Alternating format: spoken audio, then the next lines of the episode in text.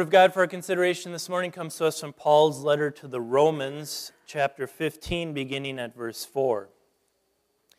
Indeed, whatever was written in the past was written for our instruction, so that through patient endurance and the encouragement of the Scriptures, we would have hope. And may God, the source of patient endurance and encouragement, grant that you agree with one another in accordance with Christ Jesus, so that with one mind, in one voice, you may glorify the God and Father of our Lord Jesus Christ. For this reason, accept one another, as Christ also accepted you to the glory of God. For I am saying that Christ became a servant of those who are circumcised for the sake of God's truth, to confirm the promises made to the patriarchs. He also did this so that the Gentiles would glorify God for His mercy, as it is written, "For this reason I will praise you among the Gentiles, and I will sing to your name." And again it says, "Rejoice, you Gentiles, with His people." And again, "Praise the Lord, all you Gentiles, and let all the peoples give Him praise." And again Isaiah says, "There will be a root of Jesse, and He is the one who will rise up to rule the Gentiles. On Him the Gentiles will place their hope."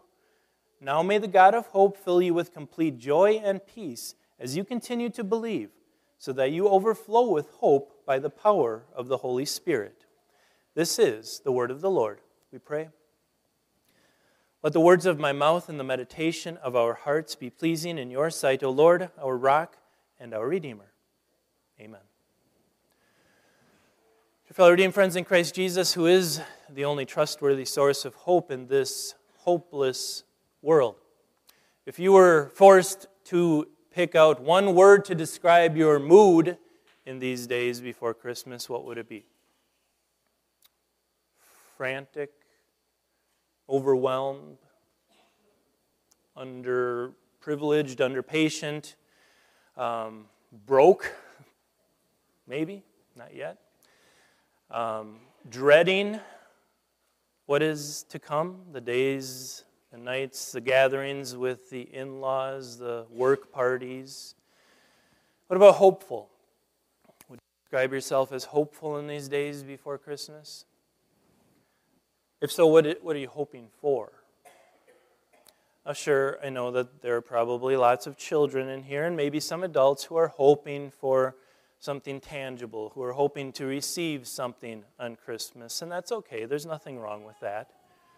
But we also understand, and it doesn't take you too long, too many years in this world to understand that the the most important things to hope for during the holidays is not stuff, right? It's actually tied to our relationships.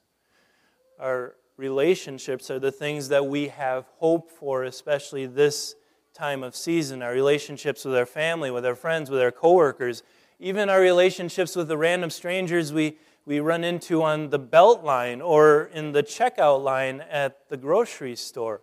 Those are the important things of this season, right? Even, even the unbelieving world understands that, right? The best, single greatest Christmas movie ever produced talks about this or leads to this, right? National Lampoon's Christmas Vacation is obviously the greatest Christmas movie ever produced. And, you know, humorously, it, it leads through the fact that Christmas in the end is not about the lights or the tree, especially when it burns up and burns up the cat and, and all of the, the bad things that happened, but rather it's about the relationships between family members and bringing them together in harmony and peace. And I think that's that's all of our hope today. As we sit here, right, you don't you don't intend to ruin your family gatherings this year, do you? You don't intend to be short-tempered with your coworkers, do you? I don't think anyone in here would say they intend to get out on the belt line this week and and flip somebody off or curse them out. I don't think anyone in here wants to lose their temper with a cashier, a poor cashier who's overworked and underpaid just because they won't accept your coupons, right? I don't think anyone wants to do any of those things. We have these high hopes for our relationships, and yet we've all experienced past Christmases where that hasn't happened, where exactly the opposite has happened, where relationships have been ruined, have been broken because of something that we've thought or said or done. And so that's the question that we asked this morning that Paul helps us answer is, where is the hope in this holiday? The first thing we have to answer, though, is where isn't the hope? What is the source of all the hopelessness that we see all around us? Now, the world may have answers for that question. Why is there so much hopelessness in our world? They may say, well, it's because of inflation, or it's because of that war going on in Ukraine, or it's because uh, we can't afford to give our loved ones what we want to give them, or it's because of substance abuse at this time of year, or it's because we're just so stressed out with trying to make ends meet. They may say all of those things, but that's not really getting to the root of why there is so much hopelessness in our world. And I would argue that as Lutherans, we can articulate the source of hopelessness in ourselves and in this world at large as well, if not better, than anyone else on the planet. That is, if you remember Luther's explanations to the first three articles of the Apostles' Creed, do you remember those explanations? In them, Luther lays out the source, the root of the hopelessness that even we feel this time of year. So in the first article, Luther explains how God gives us everything, but not because we have earned or deserved it, because we certainly don't earn and haven't deserved anything good from God. We deserve only His wrath and punishment. In the second article, we hear about how Christ came to redeem us, lost and condemned sinners. In the third article, we realize that we can do nothing to change that situation, that there is no way for us on our own to repair the relationship that was broken on account of our sin between us and God. And so the, the real source of the hopelessness in our world is not inflation, it's not the war in Ukraine, it's not any of these other excuses that people make. The real source of the hopelessness in our world is not out there, but in, in here. And the real reason that we're hopeless is because we are separated from God. And you see it, right? Even though only a precious few people in this world will ever admit to that, will ever understand that or confess that like we do, you see it out there in this world. There's so much hopelessness, isn't there? You hear the, the stories and the surveys that come out every year at this time, that right before Christmas, there's more depression, there's more substance abuse, there are more even suicidal thoughts than any time of year. And it's not just because the days are shorter and there's more darkness. It's because we feel the darkness of sin welling up inside of us. Maybe you know someone who's experiencing that darkness at this time of year, that hopelessness. Maybe you are. And that's a scary thing. Because when you lose hope, that can lead you to give up for good.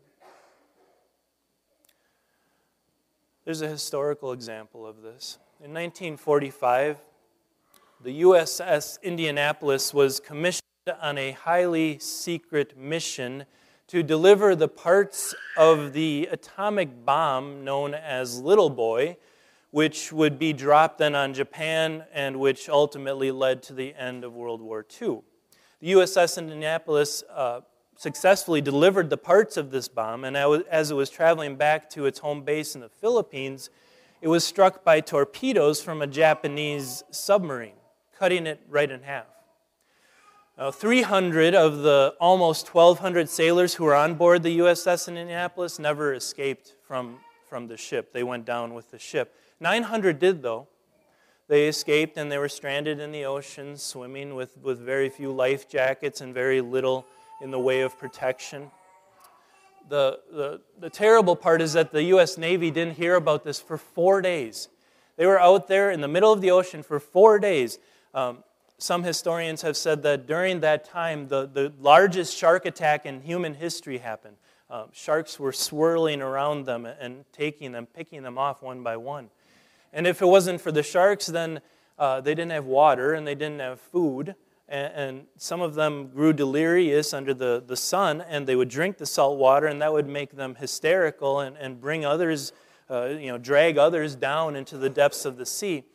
But but even, here's the, the most shocking part of that story, is that even after the four days, when the, the U S Navy found out about it, and they, they sent helicopters or planes to drop supplies for them and rafts and everything, even as the planes were flying over bringing help, some of the sailors had grown so terrified, had lost so much hope that they simply gave up, took off their life vests, life jackets, and voluntarily sunk beneath the waves.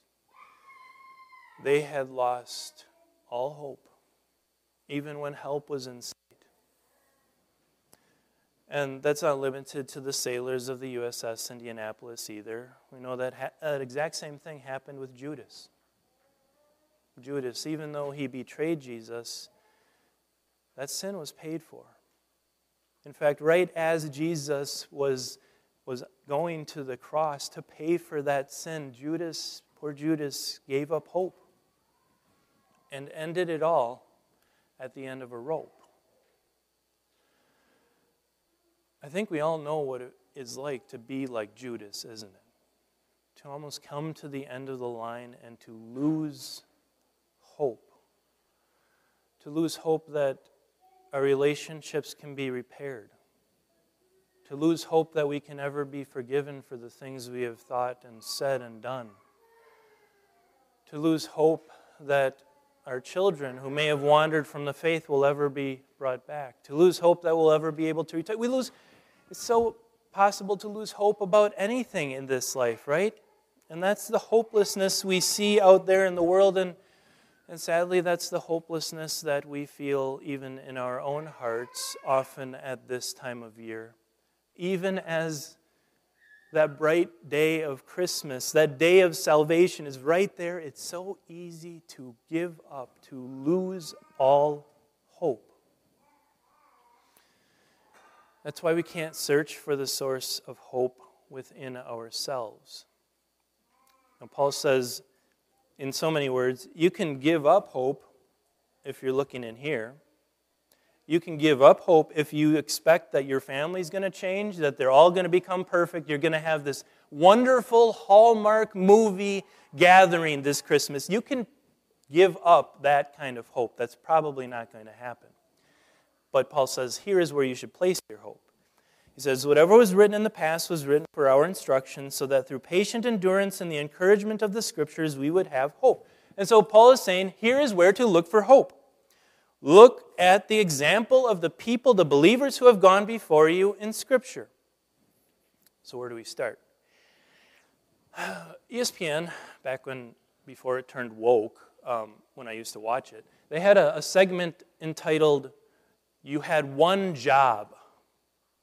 And it was usually uh, depicting a, a, an athlete of, of any of the sports. And, and they just had one thing they had to do.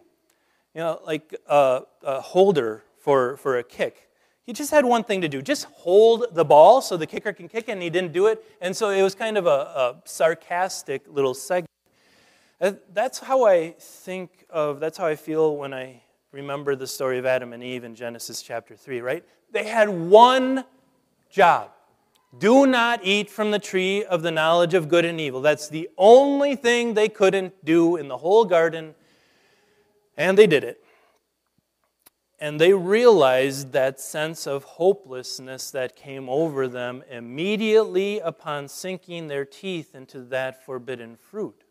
We see it in their behavior. They tried to hide from God in the woods. They tried to cover their nakedness and their shame with, with leaves. They were utterly hopeless. But God wasn't. God came and found them. And instead of giving them the immediate eternal death they deserved, he instead promised to send a Savior for them. And the, the examples in Scripture are just countless, aren't they? Where it's a hopeless situation and God injects a beacon of light, a beacon of hope. Think of Abraham and Sarah, old, and as Scripture describes it, their bodies were as good as dead when it came to being fertile when it came to having children. It was a hopeless situation, but God came to them and promised that they would have a son. And Romans, Paul says here in Romans, that Abraham hoped beyond hope. He hoped for something totally impossible, and his hope and his faith was answered by God. You think of David, how hopeless his situation was. He had made a mockery of his kingship by sleeping with Bathsheba and then having Uriah killed in order to cover it up. In his own words, in Psalm thirty-two and Psalm fifty-one, he says that the, those sins were literally eating him alive, physically and psychologically and emotionally and spiritually. They were killing him. There was no hope. And yet, when he confessed those sins to his pastor, to Nathan, remember what Nathan said, right? Your sin has been taken away. You will not die. Think of Israel at the time of Ezekiel. They're in exile in Babylon. There seems to be no hope for them to ever return. And the Lord shows Ezekiel that, that valley of the dry bones, you know, bones and bones and dry bones, and he says, Ezekiel, can these come to life? Can these be brought to life? And to Ezekiel's eyes, no. Dead, dry bones do not come back to life. And by the power of the Holy Spirit, the Lord in that vision brought them to life, just as he would eventually restore Israel to the promised land. There are countless stories in Scripture that are written for us, for our instruction and our encouragement, and yes, our hope. Look at how many hopeless situations God stuck his finger right into and created hope. I guess the point being that with God, there is never a hopeless situation. There is never a time for us to give up. Not because we have this endless source, this endless generation of hope within us, but because God has not lost hope with us. And he proved that, right? He proved that by sending Jesus into this world. In a hopeless situation, when Israel was at the very bottom, as evil as it has ever been, is when Jesus came into this world. In fact, here Paul calls Jesus the root of Jesse. And to the eyes of many, Israel was a tree that had been chopped off, that all that was left was a stump, but in that stump the Lord planted Jesus. He rose out of nowhere to bring hope. And even as he was rejected and mocked and beaten and tortured and then finally hung on a cross by his enemies, he never lost hope. He never gave up on his Father's plan, even though it never seemed like it would ever work. How does him dying save the world? He never lost hope in God. But here's the terrifying thing. God did lose hope in him. That cry, "My God, my God, why have you forsaken me?"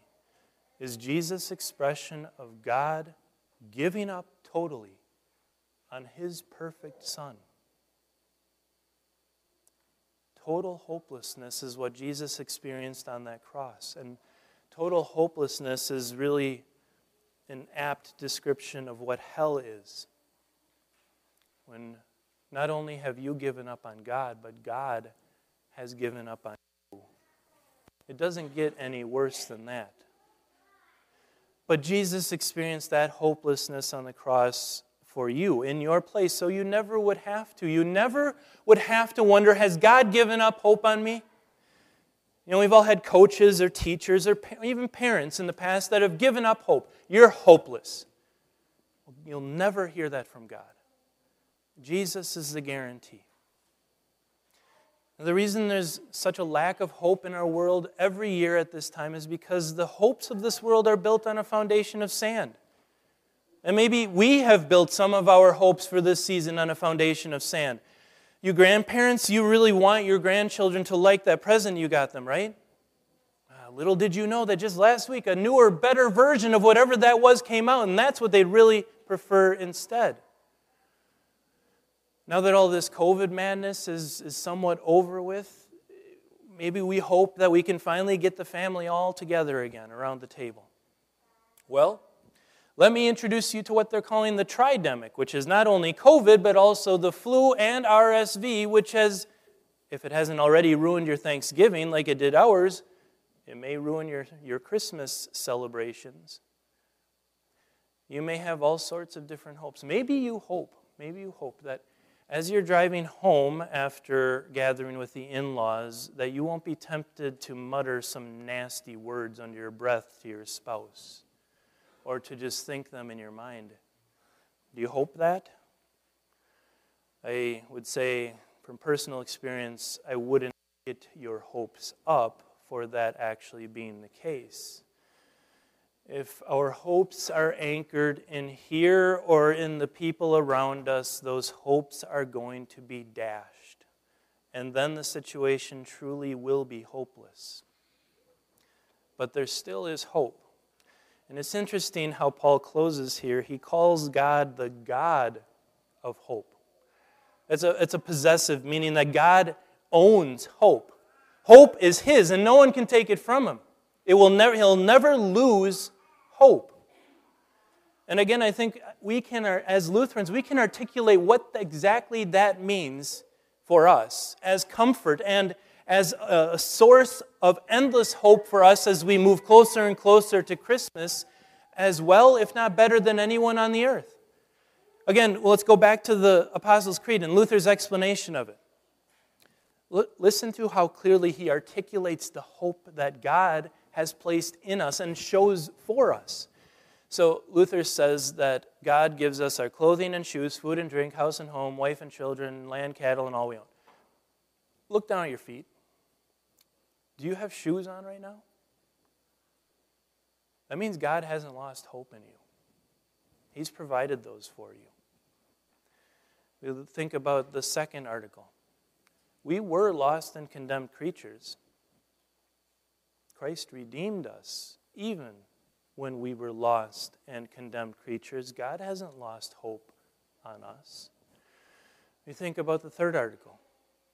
I believe that I cannot by my own thinking or choosing believe in Jesus Christ, my Lord, or come to him. That broken relationship between me and God, I could never repair that. I could never cross that void that my sin created. But the Holy Spirit has called me by the gospel, enlightened me with his gifts, sanctified and kept me in the true faith, and he does the same for the entire church on earth. God has not lost hope in you. And he hasn't lost hope in the people around you either. Even the people that annoy you. Maybe even the pastor that bothers you, from, that's standing in front of you right now. God hasn't lost hope in any of these people, and that is where we have the hope for our relationships as we move forward. We're not expecting that everything is going to end up like a fairy tale, like National Lampoon's Christmas Vacation or any of those silly movies on the Hallmark channel. We're not expecting that, and that's not promised to us by God. But here is something that you can take today that gives you hope that your relationships this year will be better than any other year. Paul writes this. He says, "May God, the source of patient endurance and encouragement, grant that you agree with one another in accordance with Christ Jesus, so that with one mind, in one voice, you may glorify the God and Father of our Lord Jesus Christ. For this reason, accept one another as Christ also accepted you, to the glory of God." If your greatest hope for this Christmas really is that your relationships are repaired or enhanced, or made better, then, then here is where you have to start. You can't start on just having cheerful feelings in your heart. You must start at the manger, and then go to the cross, and then go to the empty tomb, because that's where our hope is. And that's what Paul is saying here. He's saying, he's, I should mention, he's writing to a church in Rome that was, that was divi- suffering division. There were the weak versus the strong. There were Jews versus Gentiles. And he's saying, listen, you got to set all those differences aside and you got to meet at this place. You've got to meet at Jesus. Because in Jesus, you realize all the things that I've done are taken away, are washed away. And that family member that I can't stand in Jesus, all of those things that I can't stand about them, they're all washed away too. We are exactly equal as we stand in Jesus' sight. And knowing that, then we can treat each other with the love and dignity and respect and understanding and patience that we know we should. But you can only have that hope in Christ.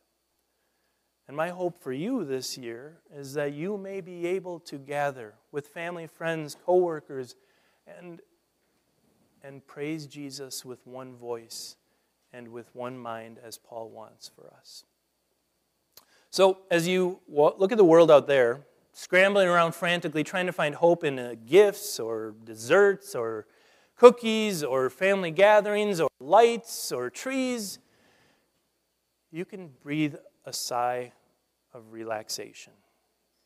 You can, in the words of one of those uh, famous philosophers from the Green Bay Packers, you can R E L A X. Because your hope for this Christmas doesn't depend on you, and it doesn't depend on the people around you. It depends on what God has done for you. He is the God of hope. He owns it. He has all of it, and He has all of it to give to you. He's proved it in Scripture. Think of all those different stories, those hopeless situations where God gave hope. Maybe even think of how God gives you hope right here, right now, today. You can look at your shoes. That's proof that God hasn't given up hope on you. But even better would be to step forward and receive Jesus' body and blood, proving that God has not lost hope, and He never will.